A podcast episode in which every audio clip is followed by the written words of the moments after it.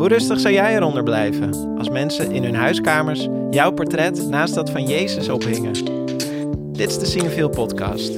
Iedere aflevering pakken we een nieuwe film waar wij bij Cinefil niet over uitgepraat raken. Een film die vragen oproept en anekdotes bovenhaalt en die ons weer aan andere films doet denken. Deze keer hebben we het over Diego Maradona, de nieuwe documentaire van SF Capedia. Hem ken je van Amy, zijn Oscar-winnende docu over Amy Winehouse. Opnieuw schetst hij met zeldzame archiefbeelden het leven van een wonderkind dat bezwijkt onder de druk van de roem.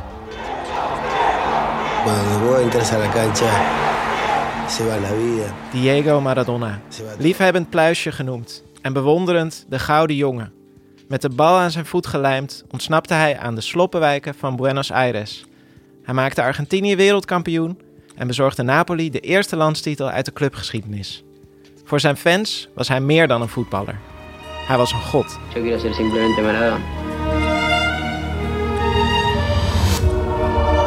Fútbol es el juego de En toen ging het mis. Maradona maakte vrienden bij de maffia, was meer op de dansvloer dan op het trainingsveld en hield zichzelf op de been met cocaïne. En toen hij met Argentinië tegen Italië speelde, vroeg hij zijn fans in Napels om voor hem te klappen, niet voor hun land. Het was het begin van zijn ondergang. That's the time when everything starts to go wrong.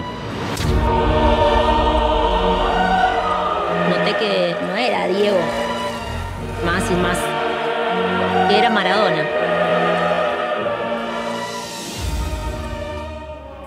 Mijn naam is Erik Schumacher. Ik ben redacteur van Cinefiel.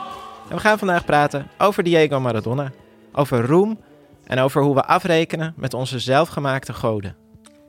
Naast mij zit mijn collega Lauren Murphy. En we hebben vandaag een speciale gast, Noor Spanjer. Zij is hoofdredacteur van Broadly en maakte deze zomer de Oranje Leeuwinnen podcast. Tijdens het WK, waarop het Nederlands elftal zo heldhaftig de finale bereikte. Noor, heb je de verloren finale inmiddels al een beetje een plekje kunnen geven? Eigenlijk vergeet ik voetbalwedstrijden altijd direct nadat ze zijn gespeeld. Echt waar? ja. Wel zo'n finale. ja, ik, ja, eigenlijk wel inderdaad. Ik herinner me nog wel het eh, EK wat ze wonnen twee jaar geleden. En, maar ook die wedstrijd herinner ik me niet meer. Maar wel dat mijn vader naast mij zat te huilen. Ah, wat lief. Ja, Is er, nou, is er nou onder de vrouwelijke voetballers ook iemand die je met Diego Maradona kunt vergelijken? Nou, zo diep zit ik er niet in. Ik weet niet of er echt ook ehm, rebelse voetballers zijn die eh, aan de drugs raken. Of die er al zijn. Vast wel, maar nog niet op het grote toneel. Maar ik dacht natuurlijk wel een beetje aan eh, Megan Rapinoe Mhm. eh, van de Verenigde Staten. of uit de Verenigde Staten. Omdat, ja, zij heeft natuurlijk net zo goed zo'n enorme heldenstatus. Juist omdat ze zich ook uitsprak tegen Trump tijdens eh, dit WK. En om diezelfde reden zijn er natuurlijk ook heel veel, vooral Amerikanen, die haar eh, niet zo aardig vinden. Ja. En Maradona, die kon, zich, die kon zich ook goed uitspraken trouwens. Het zit nu in de docu. Het zit niet in de docu, maar dat las ik ergens. Hij was eind jaren tachtig op bezoek bij de paus. En toen zei hij van, oh, maak jij je zorgen over eh, arme kinderen? Nou, verkoop hier het eh, plafond eh, van die, deze mooie kerk maar eens. Ja. oh. Kijk.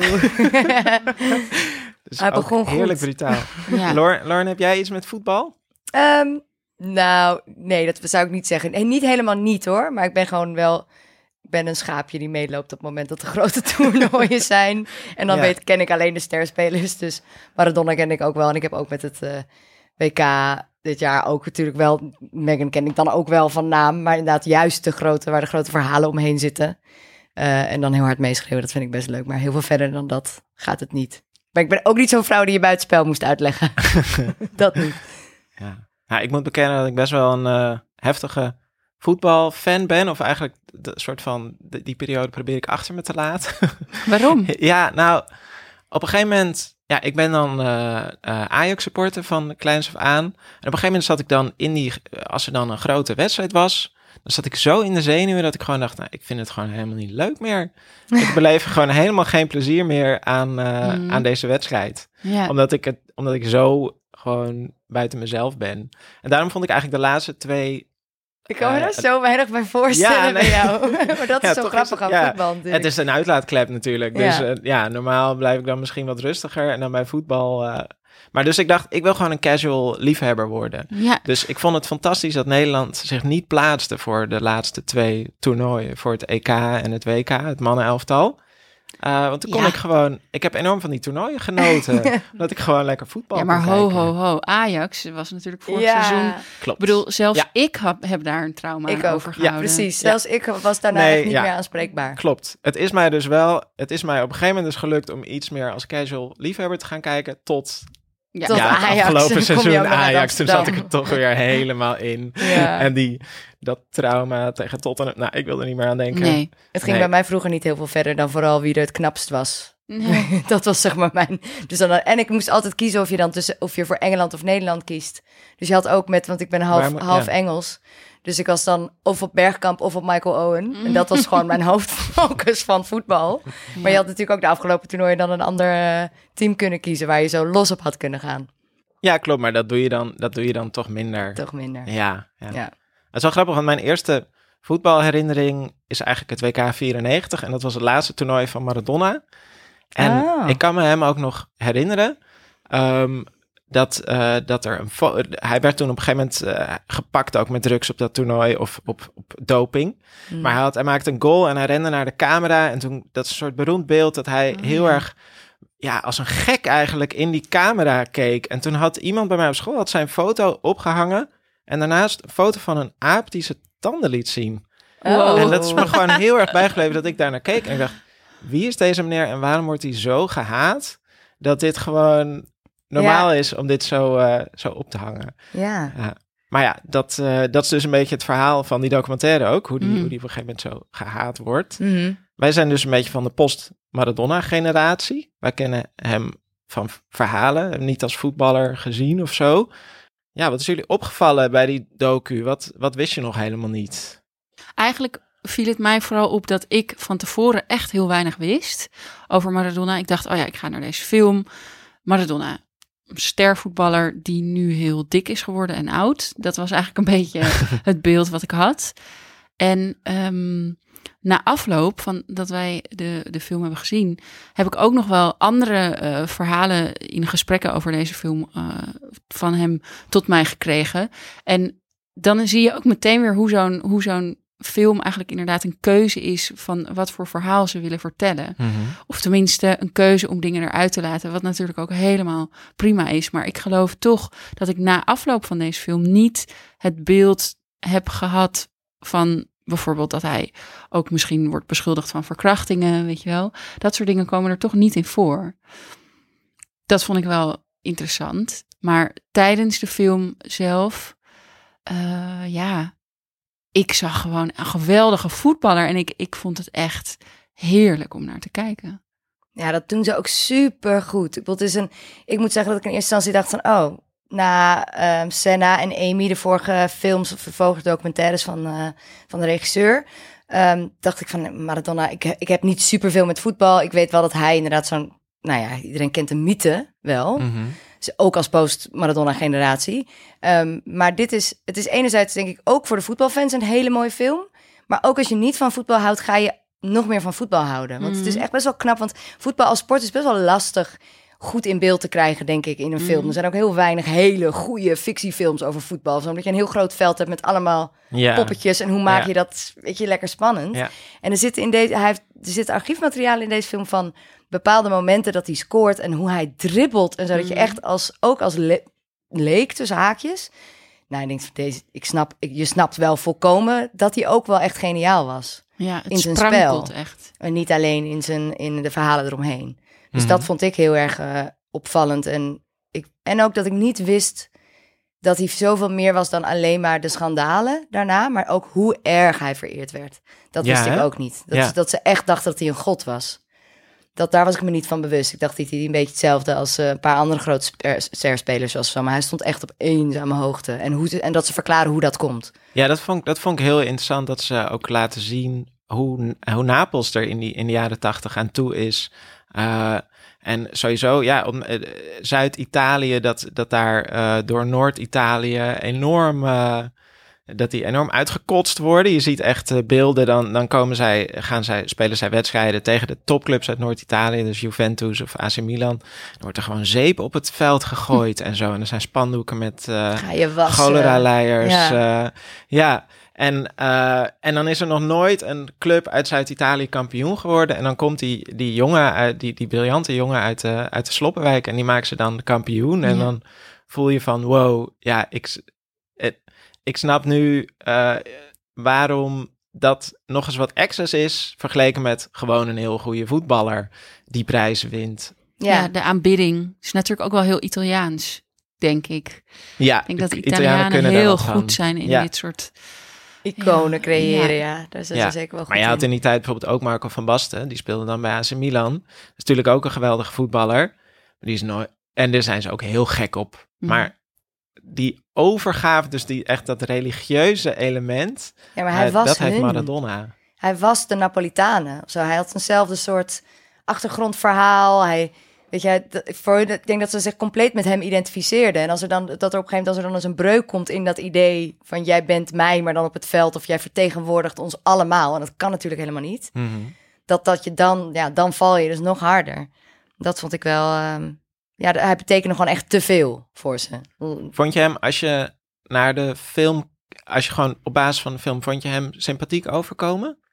Ehm, ja, sympathieker dan. Want ik heb ook, wat Noor net zei, daarna ook wel Ja. me nog wat meer ingelezen. En Ja. er worden inderdaad behoorlijk wat dingen niet gemeld. eh, die niet alleen geruchten waren, maar er, is, er zijn bijvoorbeeld ook, er is ook een video waarin je ziet dat hij echt huiselijk geweld tegen zijn vriendin. eh, Ja. ehm, ik weet niet eens wat het werkwoord is wat daarbij hoort. Huiselijk geweld uitvoert. huiselijk geweld. Uitvoert vind ik ehm, een beetje, gek. Ja. Eh, maar in ieder geval, zijn, daar is gewoon bewijs van. Ja. Ehm, maar wat ik wel interessant vond, is dat ik, dat ik dacht... stel nou dat ik die geruchten of die waarheden... over zijn echte wangedrag tot in detail had gekend... voordat ik de film had gezien... dan had ik ze toch misschien harder afgerekend. Dus ik betrapte mezelf ook op dat omdat ik het las nadat ik de film had gezien... Ja. en dus een soort van menselijker mens van hem heb gemaakt... en dat je ook snapt waarom hij eigenlijk gewoon best wel gek is geworden... en dat het niet zo vreemd is als je ziet hoe erg hij geadoreerd werd... dat je toch denkt van... Ja, dat ik mezelf betrapt op de gedachte van... ja, maar maar, maar dat is misschien, ja, hij was gewoon hartstikke verslaafd. En ik dacht, hè, maar hij heeft zijn vrouw mishandeld. Er is helemaal geen excuus voor. Dus zo'n film is enerzijds maakt hij hem menselijker, maar het is ook misschien een beetje gevaarlijk. Waarom, is dat er buiten gelaten, denk je? Ik heb geen idee eigenlijk. Hij bemoeide zich ook met de film Maradona. zelf. Ja, dus ik bedoel, het zou helemaal niet zo gek zijn als hij echt heeft eh, gevraagd om dat eruit te laten. Maar ja, uiteindelijk is, is S Wikipedia is onafhankelijk. Een Ja. onafhankelijk filmmaker met genoeg statuur Ja, om zijn eigen verhaal te vertellen. misschien omdat dat voor hem al een verhaal was wat bekend was. Dat zou natuurlijk ook kunnen. Ja, dat, heb, dat is volgens mij wel zo. Ja, ik ga hem morgen interviewen. De regisseur, Oh, dan kan wauw, ik al dit soort dingen... dan kan ik dit soort dingen allemaal, allemaal aan hem Ja. vragen. Ja. Dan plakken we Ja. dat item, gaan we er achteraan plakken.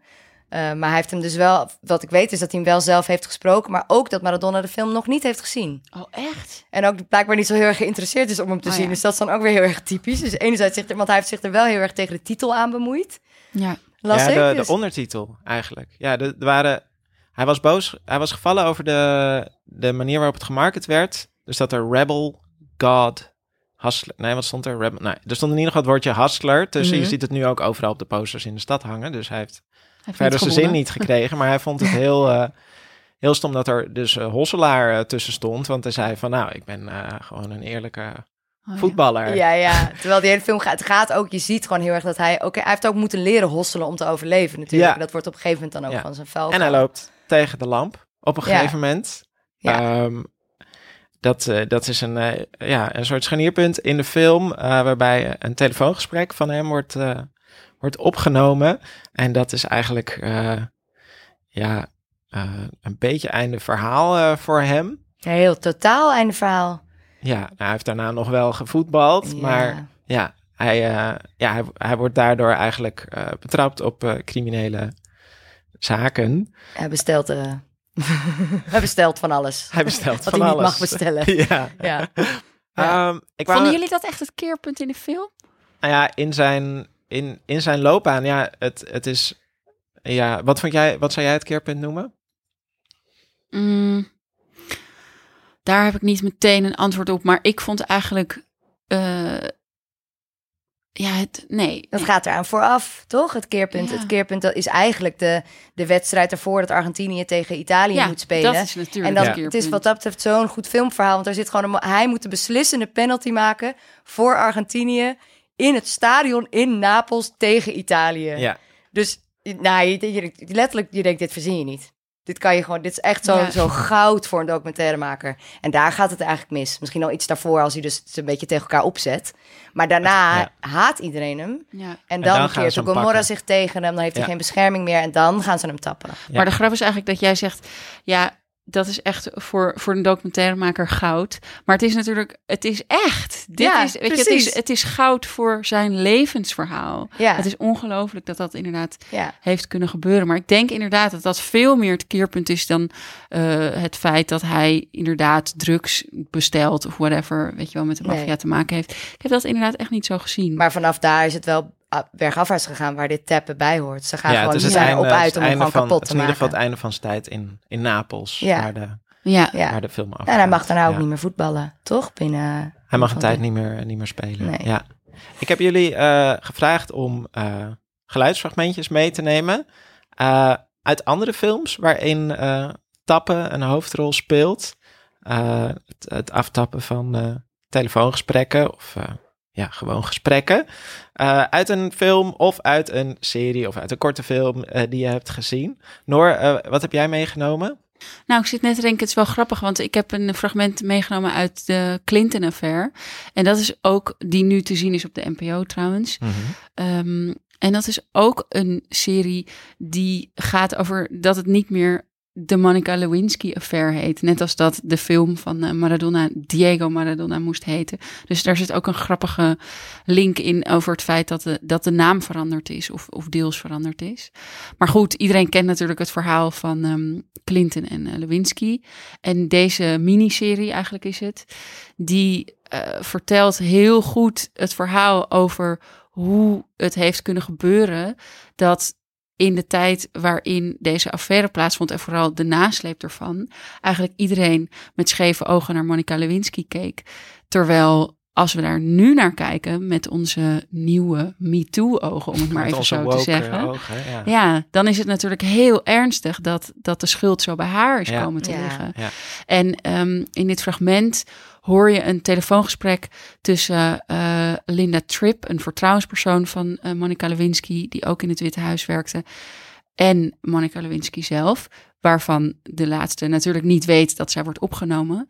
Zij heeft de opdracht gekregen ehm, van een literair agent, Tripp. Die eh, heeft die literair agent benaderd over dit verhaal. En eh, zij zegt van nou, wat jij moet doen is die telefoongesprekken opnemen. En het is zo'n ontzettend schrijnend fragment, omdat je, je, je hoort hoe Lewinsky daar natuurlijk eh, met eh, volle oren in dit geval intrapt. Het is heel, heel verdrietig. I'm gonna find a different job. I swear, I hate everything. I'm moving to New York. Linda Tripp had to listen to this child virtually night after night with the whining phone calls, and he said this and he said that, and blah, blah, blah. Yes, we're in October. You have had two years of emotional hell. How could you not be? You would have to be robotic not to be in a bad condition right now. Linda is going to have to betray Monica's trust. Yeah, oh, sure. Was she conflicted about that? I don't know. I never discussed, one thing I never discussed with Linda was trust. Oh, zo, Zielig, hè? zo naar. Ja. Ja, zo Bekokstoven. ja. Verschrikkelijk. Nou, het is een heel goede serie om te kijken. Het is echt eh, Ja. super vet. Want het is ook weer zo'n verhaal. Dat is natuurlijk ook weer een vergelijking eigenlijk met Maradona. Waarvan je dus denkt, vooral als je wat beter op de hoogte bent van de voetballer Maradona. Dat je denkt, oh, dit verhaal ken ik al. Weet je wel? Wat gaan ze hiervan maken? En dat had ik Mhm. bij deze, bij deze serie ook zo van, oh ja, oké, Clinton, Lewinsky, dit ken ik natuurlijk al wel. Wat gaan ze doen? Ja. Maar het is zo boeiend. ja. Super vet. Het gaat dan voorbij de details die iedereen, weet je, de sigaren en de mantelpakjes en de dingen die iedereen wel kent. Ja, Ja, oh, dan ga ik wel kijken. Lauren, welk fragment heb jij meegenomen? Ehm, ik heb eigenlijk een fragment meegenomen van een wiretap die niet werkt. Want de meeste zijn natuurlijk altijd super spannend. En, eh, en daar valt of staat dan eh, iets heel groots mee. Ehm, maar in dit geval heb ik een fragment meegenomen uit Thelma en Louise. Van ehm, van Ridley Scott. Uit En, eh, 1991. Uit 1991. Ehm, voor degenen die hem niet hebben gezien, twee vriendinnen hebben oetlullen van vriendjes en besluiten die, ehm, sorry, oh, te piepen van vriendjes en besluiten die ehm, een loer te draaien en er vandoor te gaan. En onderweg maken ze iets naars mee, waardoor eh, een van de twee, een man die probeert de ander te verkrachten, ehm vermoordt. Waardoor de politie ze ook nog eens op de hielen komt te zitten. Dus een, de- een detective is de hele tijd naar ze op zoek. En die besluit dan via de oetpiep van een van die vrouwen... ehm, probeert hij ze te vinden. Dus hij tapt zijn telefoon. Maar Daryl, de man van... Van, eh, van wie is nou de man? Nou, in ieder geval. eh, die is gewoon heel dom. En die neemt dan op een gegeven moment de telefoon op... en verpest het gewoon binnen één seconde.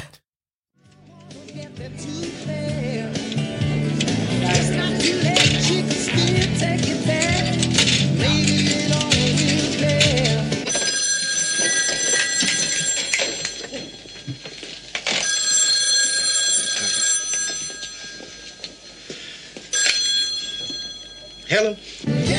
Daryl, it's me. Thelma, hello. Knows. I need more time. What? All I said was hello.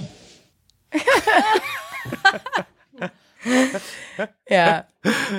Hello. Ja, Thelma, Hey, hello. Ja. Thelma's man is het dus, Daryl. Ja. Maar de andere keren dat zij hem aan de lijn heeft in die film... is hij gewoon super rude en onaardig. En zij, Geweldig. zij ruikt gewoon meteen onheil van dit is niet, dit is niet oké. ja, dat vind ik gewoon heel erg grappig. Echt Ja. fantastisch. ja.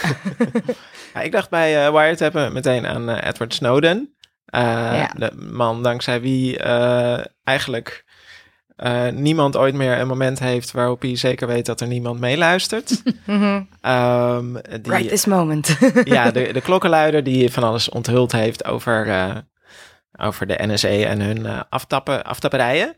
Ehm, en daar is een heel mooie documentaire ook over gemaakt van Laura Poitras. Heeft ook een Oscar gewonnen, als ik het goed Mhm. heb.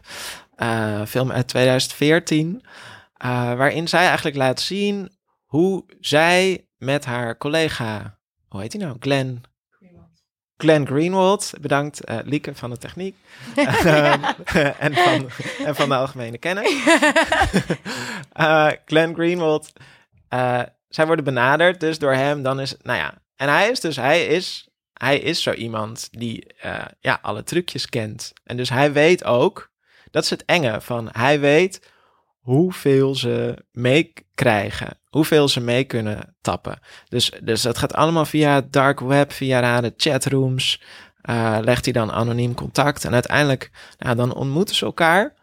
En dan nog steeds gaan ze dus. Nou, er is één scène eh, waarop ze, eh, waarin ze dan dus toch nog, terwijl ze met elkaar in, in de kamer zitten en, en, en nou, ze zijn fysiek bij elkaar. En dan gaan ze alles op, op briefjes schrijven. Al het, al het belangrijke eigenlijk. En, ehm, en zo gaan ze dan een gesprek voeren. En het leek me leuk om dat fragment te beluisteren. Omdat in de film zie je wat ze op die briefjes schrijven. Maar als wij het nu alleen het geluid terug horen, dan stel ik me voor dat ze dus inderdaad getapt werden door iemand. En dat er zo'n eh, secret agent mee zat te luisteren. en dat hij heel gefrustreerd hiernaar aan het luisteren was.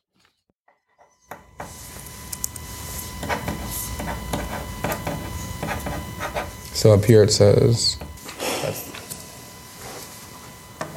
And it's so political. This is this part's amazing.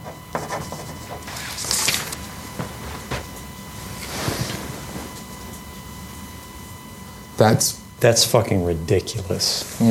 this is it's so shocking.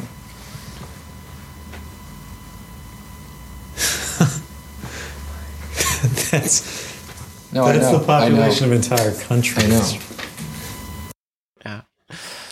Het moet ook zo spannend zijn om dat, te, om, de, om dat als beroep te hebben, ook het meeluisteren, toch? Ja, eigenlijk zou je, dat ook wel, zou je dat ook wel leuk vinden als werk? Zou dat wel, nou, ik zou me continu ook heel erg schamen. Toch? Ethisch is het ook Ja. verschrikkelijk. Ja. Is ook zo'n Black Mirror aflevering waar, eh, waar dat dan tot in de, weet je, inderdaad in de toekomst gewoon steeds verder wordt doorgevoerd. Mensen met hele groepen mee aan het kijken zijn naar iemand die dan op date is. En wanneer zet je ook, de, weet je, als je, gewoon- als je een huis tapt, wanneer zet je dan de knop uit? Weet je, als iemand naar de wc Ja. gaat, als iemand seks heeft, met z'n maar dat- je, maar je maakt natuurlijk ook gewoon hele alledaagse niet zo spannende dingen mee. Daar hadden we ook nog wel een fragmentje van kunnen hebben misschien. Van iemand op de wc. Ja. Toch maar niet. Nee. Dat is natuurlijk ook waar, waar Diego Maradona de film eh, over gaat eigenlijk. Een soort van onze toch een beetje eh, neiging om eh, alles te willen weten van iemand die beroemd is. Mhm. Heel dichtbij te willen komen. Ehm, hij heeft natuurlijk eerder, nou ja, je zei het net al, Lauren. Hij heeft een film gemaakt over, over Senna, Ayrton Senna. Dus ook een beroemd wonderkind in de Formule 1. En over Amy Winehouse. Mhm. Ehm, als je het vergelijkt met, met Amy, welke, welke... Ja, hij noemt dat zelf een trilogie, Capedia, die films die hij heeft gemaakt. Welke parallellen zien jullie? Wat ik interessant vond in een eh, interview in de VP Rogiet stond dat ook, was dat hij zei, ja kijk, die vorige twee hoofdpersonen, die, die zijn natuurlijk dood gegaan. Maar ehm, met Maradona zie je eigenlijk wat er gebeurt als je dus niet doodgaat. En dat vond ik inderdaad ook heel. Ik weet niet of we het al over het einde van deze film mogen hebben. Ja, natuurlijk, want iedereen kent dit verhaal. Maar ik vond het zo schrijnend ook goed in beeld gebracht hoe je bij de aftiteling, nadat je dus net een soort van wel, ja, best wel heftige scènes eigenlijk hebt gezien over hoe het nu dan gaat met hem. Eh, en bij de aftiteling laat hij weer in een klein blokje aan de linkerkant allemaal archiefbeelden zien, waarin hij echt die sprankelende Diego is. Weet je wel, met die, met die, Ja. met die ogen vol liefde en, en geluk of zo voor dat voetbal en, en dat spelen.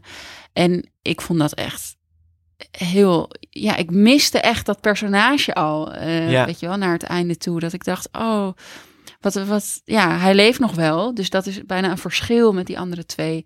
Maar eigenlijk. leeft hij nog wel? Ja, maar leeft hij nog wel? En inderdaad, hoe mooi, of mooi in ieder geval voor de filmmaker, om inderdaad te laten zien wat er dus gebeurt als je blijft Ja. leven. Heel ja, interessant. Wat je dus kan afvragen van wat zou er dan met Amy zijn Ja. gebeurd. Nou ja, dat zou waarschijnlijk alleen nog maar erger zijn geworden. Dit. En Senna, Senna is wat mij betreft een beetje een vreemde eend in de bijt eigenlijk in deze tri- trilogie. Want dat was Mhm. een heel goed iemand, zeg maar. Met vrij weinig schandalen aan zijn broek, weet je. Dus dat, maar dat gaat wel heel erg over wat Roem met iemand kan doen. En hoe erg... Hij was ook al vanaf zijn... Volgens mij reed hij voor het eerst in zijn vaders jeep toen hij acht was, weet je wel. En Maradona ging dus ook Ja. al weg van zijn geboortedorp toen hij 15 was. Dus Amy natuurlijk ook super jong. Dus dat zijn wel de parallellen. Vooral die iemand die zo jong is, die dan een enorm talent heeft. En hoe erg andere mensen daar misbruik van gaan maken. Mhm. Dat zijn uiteindelijk de. En, en eigenlijk zit Maradona gaat borduurt voort op die andere twee verhalen. Dus Amy heeft al het verschil met Senna dat zij dat, zij, dat je al ziet wat de roem met haar doet. Eigenlijk Ja. was Senna dat nog voor. Die is echt net op tijd misschien dan wel dood gegaan of zo. Terwijl Amy gaat natuurlijk eigenlijk al te gronden. En Maradona helemaal. Ehm, kunnen het eigenlijk gewoon niet aan. Ja. Maar wie wel? Dat ga je je afvragen Ja. natuurlijk. Dus Ja. Wat, wat, ja, ik zat echt te denken van wat voor beroemdheden zijn er die wel een beetje normaal... Ja. Michael Jackson kon er ook niet tegen. Daar mogen we het natuurlijk niet meer over hebben. Maar goed, die, Ja. die, die, die had daar ook duidelijk heel veel last van. Madonna is ook wel een beetje knetter. Die is maar... ook een beetje knetter. maar De toch- Beatles waren ook gewoon best wel gek. Ja. Volgens mij is het Ja. wel dat je... Dat bijvoorbeeld Lady Gaga of zo...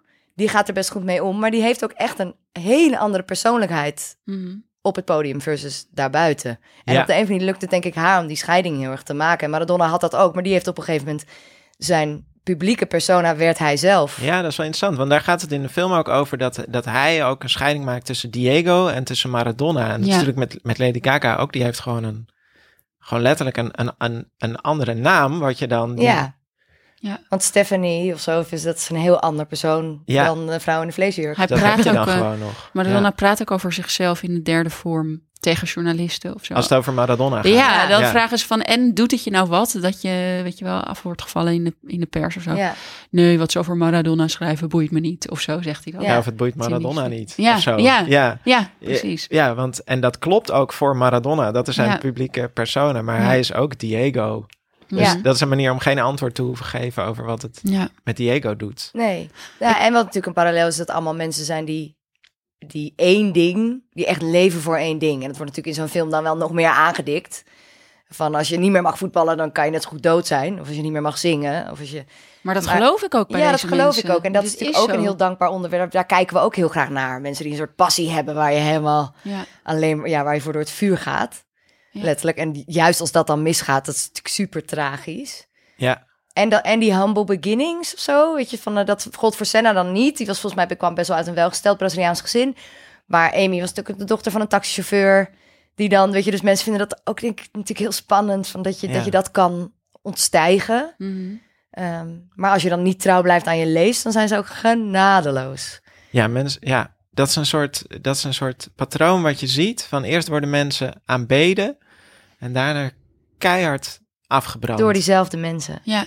Ja. Ik vraag me dus af of dat in deze tijd eh, met mensen die nu van jongs af aan zo beroemd worden, daar zit natuurlijk zoveel meer industrie al achter. Ik bedoel, Mhm. Maradona had natuurlijk geen PR-machine of zo. weet je Nee, wel. dat had hem wel goed gedaan. Dus ja, precies. Maar ik vraag me dus af, ook als je kijkt naar de, naar de voetballers van nu, eh Frenkie bijvoorbeeld, dat je ziet hoe die... Eh, jij mag ze, er kwamen opeens lichtjes in de ogen, hoor, toen ze dat zei. Ja, maar de Jong, die eh, vo- oh ja, voetballer van. Barcelona. Ja. Die, eh, die, die volg ik nu natuurlijk ook allemaal op Instagram. Maar weet je, die kunnen veel selectiever zijn in, in hoe zij en wat zij van zichzelf naar buiten brengen. En er zit natuurlijk veel meer rem, denk ik, op wat er allemaal wordt laten zien. En tegelijkertijd ben je ook natuurlijk nog veel meer het slachtoffer van internet, Van media, Twitter ja. en, en dat soort shit. Ja, Dus maar je hebt wel, je hebt wel, want dat soort spelers die praten vaak helemaal niet veel met de pers. En die houden dat gewoon door die social media kanalen gewoon helemaal in eigen hand. Welk, Ja. welk imago zij uitstralen. En verder Ja. zit er een enorme muur tussen hun en, Mhm. en het publiek eigenlijk. Maar dat maakt ze ook veel minder spannend, toch? Ik bedoel, als je een Beyoncé of zo, die is dan vergelijkbaar in superkracht, eh super sterrendom als, als de sterren van vroeger. Maar zij, zelfs als ze haar eigen documentaire maakt op Netflix met Homecoming, dan zie je wel van, oh, deze scènes zijn er ingestopt zodat ik zo normaal mogelijk lijkt. Maar dat is ze helemaal niet. Dus dat is wel, terwijl Ja. Amy was ook zo, her, zo is denk ik nog groter geworden, omdat mensen dachten, zij, zij is gewoon iemand die ik herken of die ik op straat zou kunnen tegenkomen met al haar fouten. En, al haar, en Maradona had dat zeker ook. Zeker voor de Napolitanen, denk ik. Ja. Het is nu dus een eh, trilogie. Als hij nog een vierde film zou maken in deze serie, wie, wie is dan jullie droomkandidaat voor een vierde docu van Wikipedia? Om ook een beetje aan te sluiten op inderdaad waar we het net over hadden, denk ik dat misschien Britney Spears een beetje een soort van de laatste is van een generatie die misschien net nog voor internet. Ik bedoel, uiteindelijk is internet natuurlijk heel belangrijk geweest Mhm. voor haar downfall, vooral ook. Ja. En eh, ja, ze heeft een eigen Instagram-account, wat ook zeer de moeite waard is om te volgen, kan ik je vertellen. Maar dat wordt wel door haar zelf beheerd en niet door haar vader. Absoluut. Ja, dat Tenminste, wel. het, Ja, is, dat het gevoel, is zo eh, knullig, ja. juist. Of er zit echt een heel goed team achter. Ja, die ja, het is dat heel goed na kunnen drie doen. dubbele koprol bedacht, inderdaad. Maar ik heb het idee dat dat juist door haar zelf wordt gedaan. En dat maakt het ook heel grappig en ook af en toe een beetje pijnlijk of Ja. zo. Omdat het zo knullig soms is. Maar ja, het, En ze is ook echt een talent. Dat is natuurlijk wat Precies, ik dacht bijvoorbeeld aan Lindsay Lohan of zo. ja. Komt dan in me op als iemand die... Nou, niet Paris om te Hilton zou zeggen- ook nog misschien wel leuk. Ja, maar die heeft niet hetzelfde talent als Nee. Britney Spears. Of. Amy. Nou, niet dat, ik vind ook niet, misschien niet dat Britney Spears evenveel talent heeft als Amy. Mag ik misschien niet zeggen. Ja. Maar ik denk dat dat dan voor... Dat moet ook wel een voorwaarde zijn voor ja. Ja? een voortzetting. Is, nou, denk ik wel. Want an- anders is de val... Ja, anders is de val ook minder groot. Misschien. Ja. Het lijkt mij juist heel leuk om, eh, om hem te zien met iemand. eh, bij, dus eigenlijk die een eigenlijk, als je het hebt over het onderwerp roem, iemand die een heel gewoon leven leidt en helemaal niet een bijzonder talent heeft, maar opeens per ongeluk heel eh, beroemd wordt. Mhm. Ja. En ik dacht eigenlijk aan Big Brother Ruud. Oh ja. ja, ik heb ook wel over Nederlanders nagedacht, ja. Is gewoon al gewoon eh, op zijn 45ste. Ja, is hij opeens eh, ja, wereldberoemd in Nederland. En het lijkt me gewoon heel boeiend om dan te zien van ja, zo'n man zit in zo'n Big Brother huis. Dat was toen het eerste seizoen in eh, 99 en dat was Er is nou, er genoeg miljoenen mensen. Ja, Ja, je kan er een heel mooi ja. tijdsbeeld van maken. Ja. En wat gebeurt En we er? hebben de rechten al, toch? Allemaal van Endemol. Ja, Ook check. precies, ja. ja. En gewoon die 15 minutes of fame. En daarna sta je weer op straat en iedereen kent je, maar je hebt, je hebt eigenlijk helemaal niks. Ja. Dus Ja. ik weet dat het bij Ruud een beetje niet zo, niet zo goed ging. Zijn relatie met zijn Wiltrude ging uit.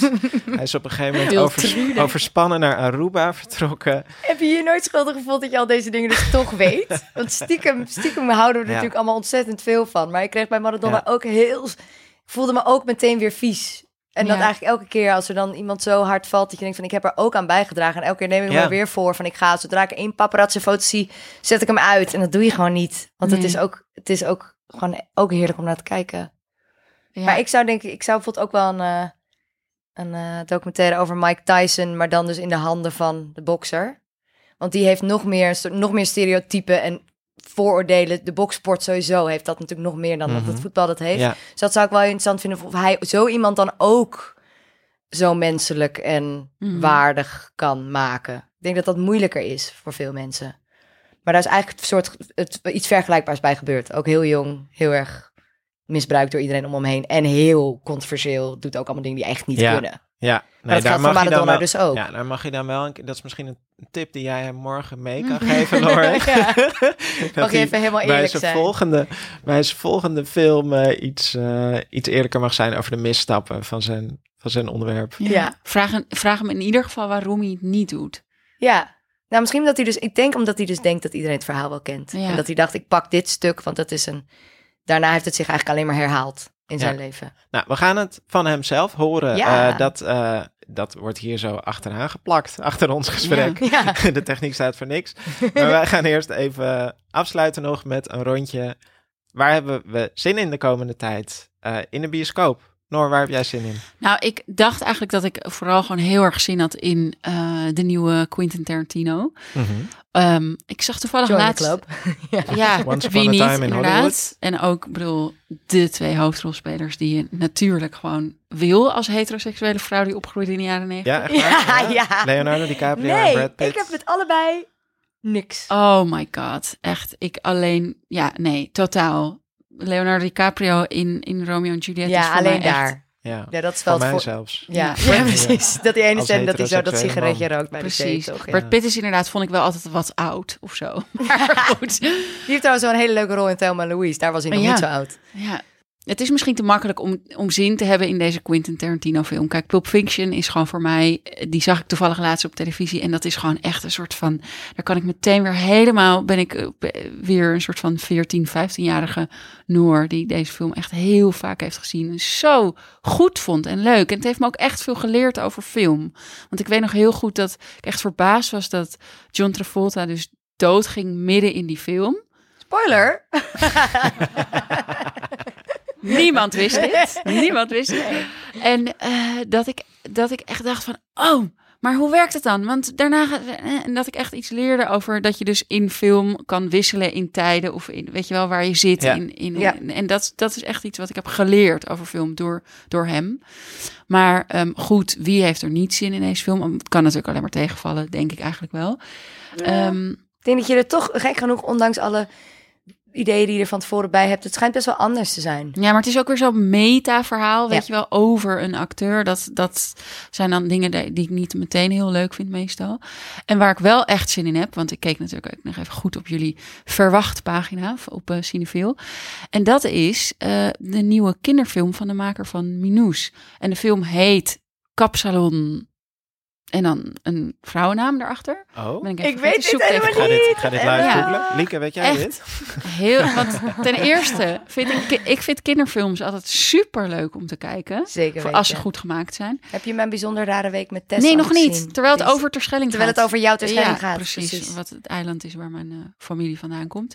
Maar ehm, ik zag een trailer van deze, van deze film. Weet je het hoe die heet? Kapsalon, Kapsalon Romy. Romy. Nou, en zus heet ook. Romy. Ik moet Ja. hier ook heen. Het gaat over een, eh, een, een grootmoeder die aan Alzheimer begint te lijden en een kleindochter die op haar moet passen. Maar moet, wie moet nou op wie passen? Dat is geloof ik een beetje de premisse. En ehm, het, ik weet toevallig dat het onderwerp ontzettend goed werkt altijd voor films. Mijn moeder, notabene, heeft een keer een televisiefilm gemaakt. Ook over een beginnend dementerende grootmoeder en het gezin daaromheen. En dat is een heel leuk onderwerp. En denk ook goed voor zowel kinderen als volwassenen. Omdat het ook heel veel humor erin heeft zitten. En natuurlijk Mm. ontroering. En dat zijn twee dingen die je wil in een film. Ja, Dus ik Ja, eh, ik ga naar die film. ik vind Ja. het een superleuke tip. Hij is te zien op, eh, vanaf 2 oktober. Ja, Dus nog ik verheug me gek. Ja, Ja. leuk. Lauren, waar verheug jij op? Ehm, ik heb zin in een film die 29 augustus uitkomt. Die heet Tigers Are Not Afraid. Of Volven in het Spaans, want het is een Mexicaanse film. Ehm, die draaide op Imagine vorig jaar, heeft toen eh, de publieksprijs gewonnen. En ook de juryprijs, weet ik eigenlijk niet meer zeker. Maar daar was ik toen al helemaal laaiend enthousiast over. En ik ben zo blij dat hij is aangekocht, want dat was nog heel lang onduidelijk. Het is dus eigenlijk al een iets oudere film.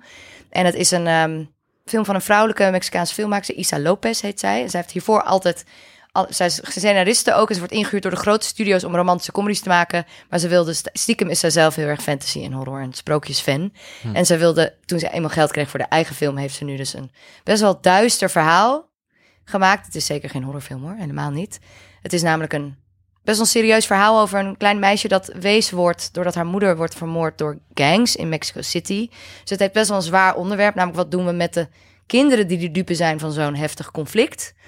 Ehm, maar omdat zij een meisje, omdat het dus vanuit het oogpunt van een klein meisje is, zitten er een paar fantasie-elementen in. Zij zit een beetje in haar eigen wereld. En dat, dat zorgt voor een hele mooie, ontroerende, maar daardoor nog heftigere eigenlijk boodschap dan het eh, misschien zou zijn als het een documentaire was of zo. Ehm, en eh, Stephen King en Guillermo del Toro zijn super fan van de film, dus dat wil wel wat zeggen. Dus die zou ik echt aan iedereen aanraden. Het is een hele ontroerende, bijzondere eigen film. Klinkt vet. Ja. Ja, het is heel vet. Ja, wel zin in. Ik heb zin in eh, een film die ook vanaf 29 augustus gaat draaien, opnieuw gaat draaien. Want het is The Matrix. Huh? Vertel daar eens wat meer Ja, over. nou ja, hij, hij bestaat eh 20 jaar, The Matrix. En eh, hij gaat gewoon, eh, ja, ik wil zeggen een gerestaureerde versie, maar dat lijkt me Is zo. Ja, oké. Ja. 4K waarschijnlijk, of eh, 5K, of Dus die 6K. bullet time zit nu nog, nog, het is nog vetter dan toen. Nou, dit zeg jij dus en ik, en ik, ik weet meteen wat bullet time is, maar ehm, ik heb dus de Matrix gewoon nog nooit gezien. Hè? Zelfs ik heb die gezien. Oké, we gaan nu vanaf nu eh, elke keer aan het eind van de podcast een ontboe- ontboezemingsrondje doen. Ja. Geef me toe. Nee, ik moet het toch, ik moet, ja, het eh, destijds, eh, ja, nee, ik weet niet. Het is gewoon, het, het spreekt me niet super aan. En ik heb nu een soort van, ik ken dus, ik weet hoe belangrijk deze film cultureel is, want al die dingen Heb je weet nooit ik wel, zelf ook al die gezegd? verwijzingen. Ja, van zitten we in de Matrix nu? Of zo. Het is zo'n soort parallele werelden dat dat Je zo... bent hem nu wel voor mij aan het spoilen. Oh, sorry. Nee, dat kan niet. Nee, dat weet ik wel. De film is voor mij al lang gespoild. Eh, dus ik ben super benieuwd waar iedereen het al twintig jaar over heeft. Mm. Wauw, wat leuk. Wat leuk voor je. Ja. Lekker voor jezelf. Keanu Reeves is trouwens ook eh, wel een leuk iemand om in de roddelcircuit eh, te Ja, volgen. maar die is nog niet echt Hij is gevallen. toch Hij heel- oh, hij is heel zeker niet gevallen, maar hij is gewoon, hij verandert zijn uiterlijk de hele tijd heel opmerkelijk. Dat Ja. is ook gewoon heel leuk. Ik, Maar vraag- hij ik komt- denk dus wel dat het potentieel een hele saaie film zou kunnen worden, want hij is gewoon heel erg oké. Keanu Reeves, Keanu maar hij heeft wel een heel tragisch heel weinig. eh, Nee, er mag geen documentaire over gemaakt worden. Ja, hij heeft wel een heel tragisch verhaal, maar hij Oh. is ook super aardig. Want ik las bijvoorbeeld dat hij. eh, toen, zaten ze in, toen zat hij in een vlucht en, en het vliegtuig mocht niet opstijgen, want er was een storm. En toen heeft hij een busje gecharterd met, de hele, met alle passagiers. En toen zijn ze ga, gewoon gaan rijden in het busje. En toen heeft hij alle passagiers vermaakt met verhalen. Gewoon Wat? En zijn gitaar tevoorschijn gehaald. Dat doet hij ook op de havenklap. Ja. Heb je dit van nu.nl slash achterklap? Of hoe kom je bij deze Nee, ik las laatst eh, op The Guardian een, een heel mooi stuk eh, eh, over hem, een heel mooi profiel. Dus maar dat dus zullen we even als linkje een in de show voorbeeld notes van een beroemdheid, om mooi mee af te Ja. sluiten, die dus zo lekker normaal is gebleven. Heerlijk. Ja. Ja. Die snuift vast nooit cocaïne. Of, of, ja, mwah.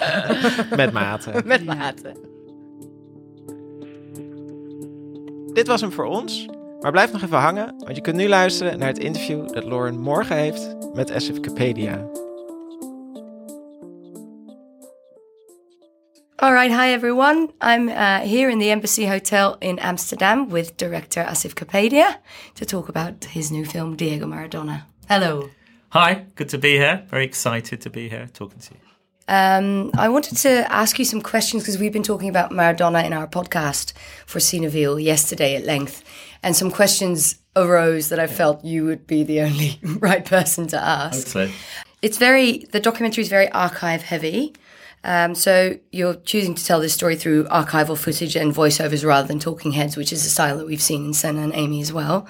Um, and there was so much personal footage of Maradona in this film, just in his hotel rooms and at home in the 70s and 80s. And I just kept thinking, how did you get your hands on that material? Can you tell me something about that? a, a large tranche of the kind of private footage came from two Argentinian cameramen who were hired by uh, Diego Maradona's first agent back in 1981, 82. Just as he was about to go to Barcelona, he thought Diego's going to be a huge star. Let's film it. Um, his, his agent was called Jorge Sister and he's like the world's first super agent. And he had this idea that Diego's going to be a massive star. Let's make a movie. He'll be huge in America. So he hires these two Argentinian cameramen to film him. And so they had access all areas. They could be on the side of the pitch, they could be in the car. They took him to train him. They were there when he was going home. They were in his home. They knew his wife, his rather his girlfriend at the time. They knew the children. So that's why there is this in, incredible kind of intimacy to a lot of the footage. Um, it's also a, another era when you know uh, the coverage wasn't all kind of controlled by one TV station. It was a free for all, so they could go anywhere within the stadium and just have these tapes and then take them away. Now, what happened was that agent gets fired by Diego Maradona, and the cameraman, you never know, probably didn't get paid or something. So they run away with the tapes. So the footage starts in 1981, 82, follows him through Barcelona all the way through Naples, but then the, ta- the film was never completed. And so we come along many, many years later, starting in 2015, and we complete in 2019 the film that they started shooting in 1981. That's amazing. Such a gold mine. Yeah, and, and it's all in this old format called U-matic. Mhm. So these tapes were found by our archive team and our producers, um, like one hour outside of Naples. One of the cameramen was living still in Italy, and uh, he had a cupboard full of tapes. Um, the other half of the tapes ended up in Buenos Aires in a trunk, which his ex-wife um, Claudia had. So we had to get them off her. Some of the footage has come from one of the kind of hardcore Napoli fans, Gian- Gianna Montori, who had lots of VHS tapes. So we we spend a lot of time meeting people and talking to people and building up trust, and then they hand over this private footage. This, I mean, it's part of, of a trilogy that you've said is uh, is about uh, child stars and fame. Um, can you explain a little why Maradona fit the bill so well for you? I mean, Maradona, you know, he really he is the story of this kid who comes from a really nothing, from real poverty, from a really tough place, rough place, who just has this incredible talent. He's worked at it, he's practiced, but he has his talent. He plays football, the most popular sport in the world, which takes him around the world. It takes him to the other side of the world and away from home. And I guess part of the the theme that runs through it, if Senna was brilliant very young as a go kart driver, Amy had this incredible voice when she was really young. Each of them are they're all very intelligent. They're all really smart people. I think that's one of the things they have in common. Each of them is slightly an outsider. They're not necessarily the establishment. Um, I would say before I made the film, none of them were considered like you know wonderful people. What what happens is when people see the film, they kind of like them. They they see a different side of them than what they thought they were, or they they hopefully understand them a bit better. Definitely Maradona, he's not necessarily the most loved person, but when you see him young and you see he's quite vulnerable and you see he's actually got a beautiful smile and enjoys himself, is quite happy. Then you realise, well, the person that I see now is quite different to the person he was before he became famous, and that seemed like a theme between all of the films. Um, it's also it's, the challenge of how can anyone stay sane when you get really famous and really successful, and how can anyone around you stay the same?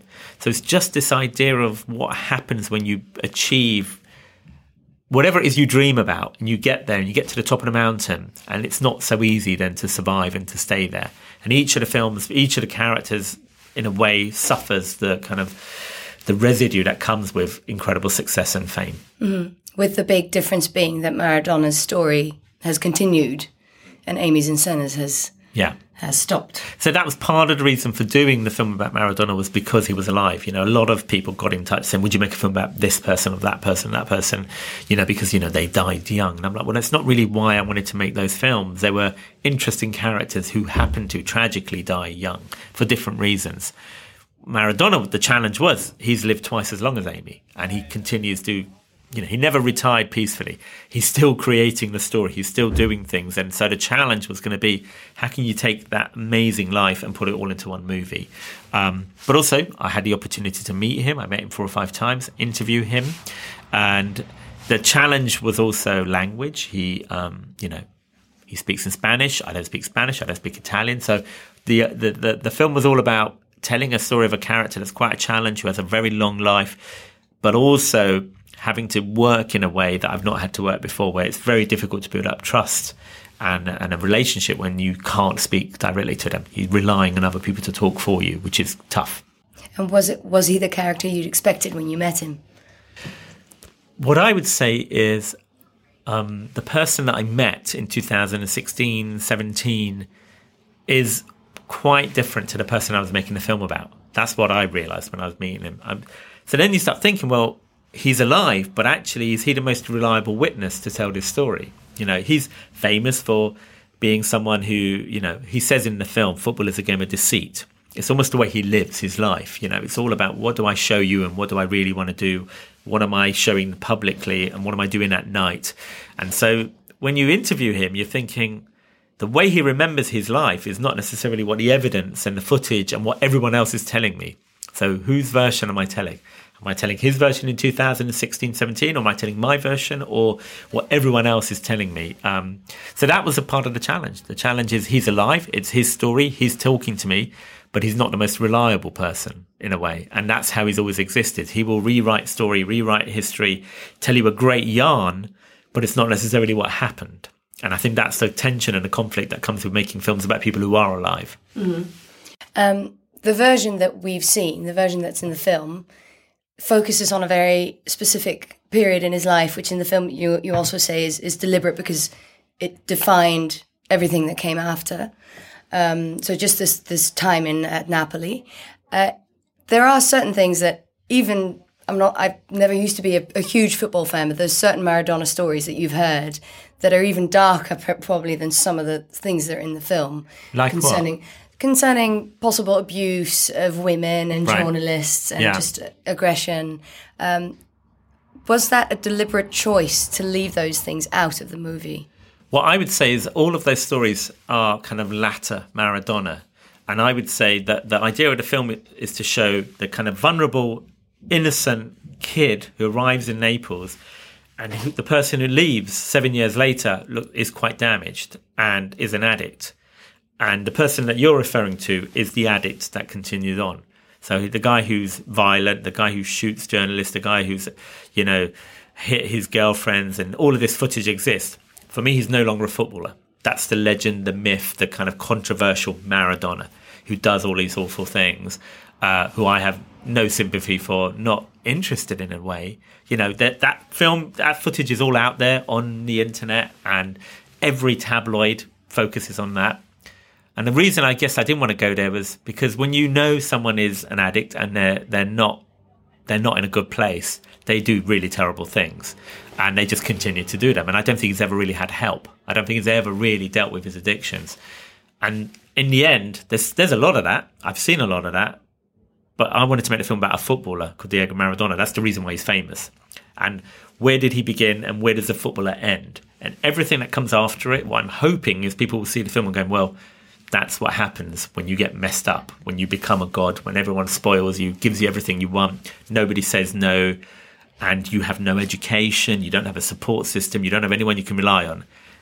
And then that, the leftover is that person that you respect. So when you take the humanity away, in a sense, that's what's If you lose yourself and you are totally lost and you're lost in drugs and you are doing a lot of drugs and no one is there to kind of pull you back, then you just do awful things. And in the same way, Amy did a lot of awful things, but I wasn't interested in just spending loads of time seeing her doing those things because I'm thinking she's in a bad way. She needs help.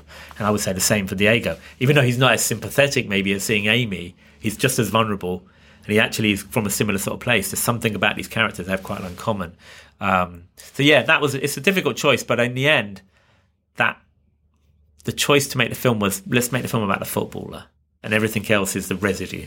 Yeah, in that sense, it's really succeeded because it really made me fall in love with Maradona, the football player.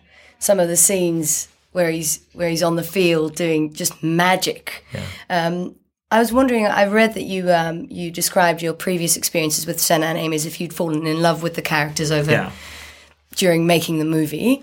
Um, do you feel the same way about Maradona? Have you fallen in love with him or aspects of him?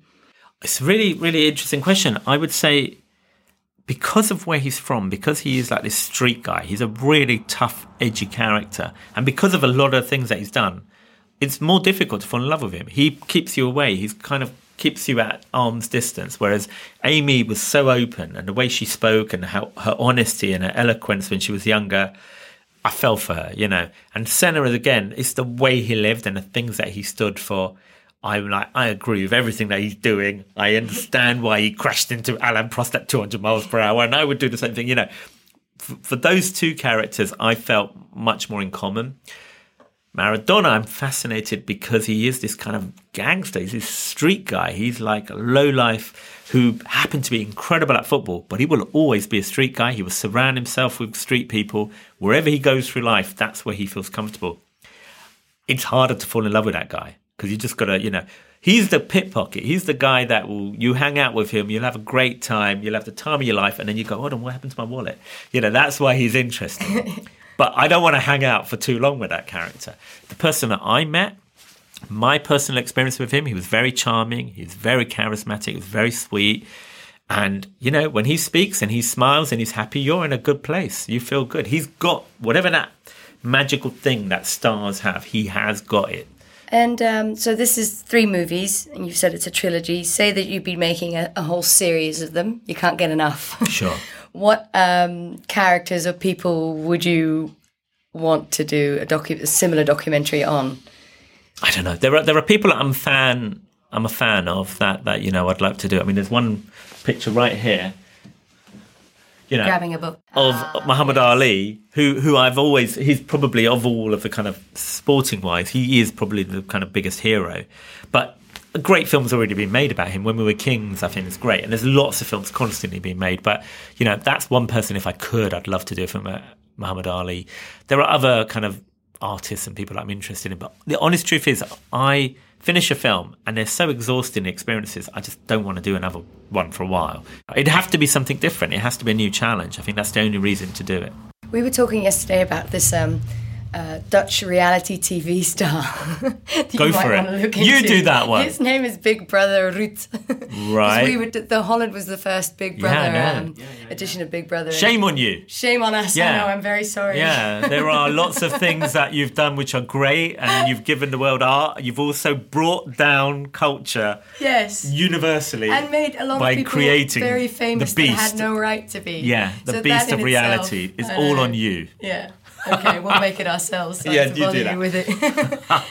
so go on, sorry, go on and say, what, what, who is this person? Why, why he's, do um, they? Do, what- Well, the, the reason my colleague brought him up is because he's he's just this regular guy. So we were talking about how because you probably can't listen to the podcast because it's in Dutch. Like I wish you could. Yeah, Um, but we're talking about how it's interesting if someone has a real talent and then becomes way too famous way too fast.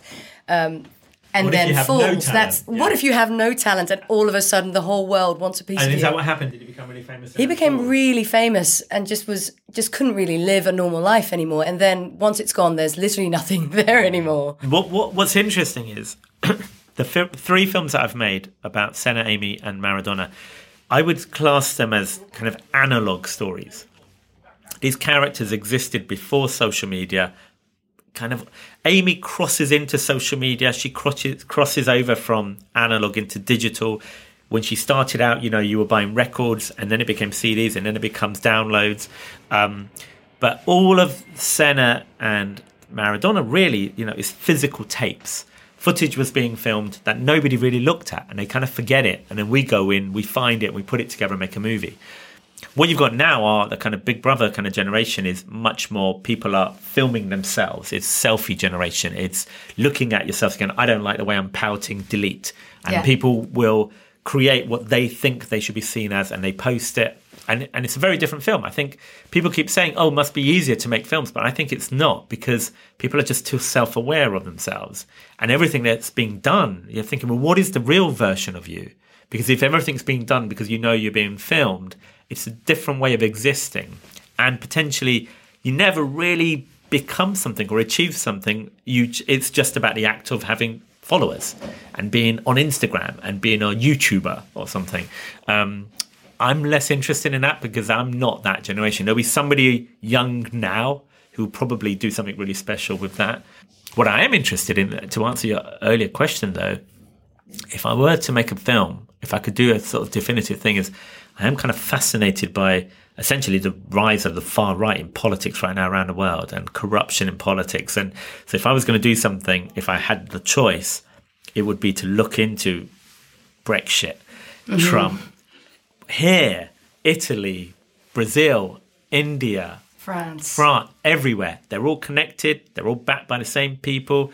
They use the same language. They're using the same tactics, and it's working. So for me, like, there's a coup going on right now around the world, and we're sitting there letting it happen because we don't. We're a bit lost and a bit behind. And I think that's the story. That's the only story in town right now. Thank you so much. Um, I hope the, the film has a great run. I really enjoyed it. Thank you. Thank you.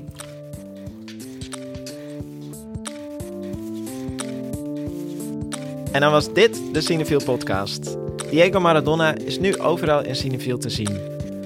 Wil je terugpraten? Mail ons dan op podcast.cinefield.nl.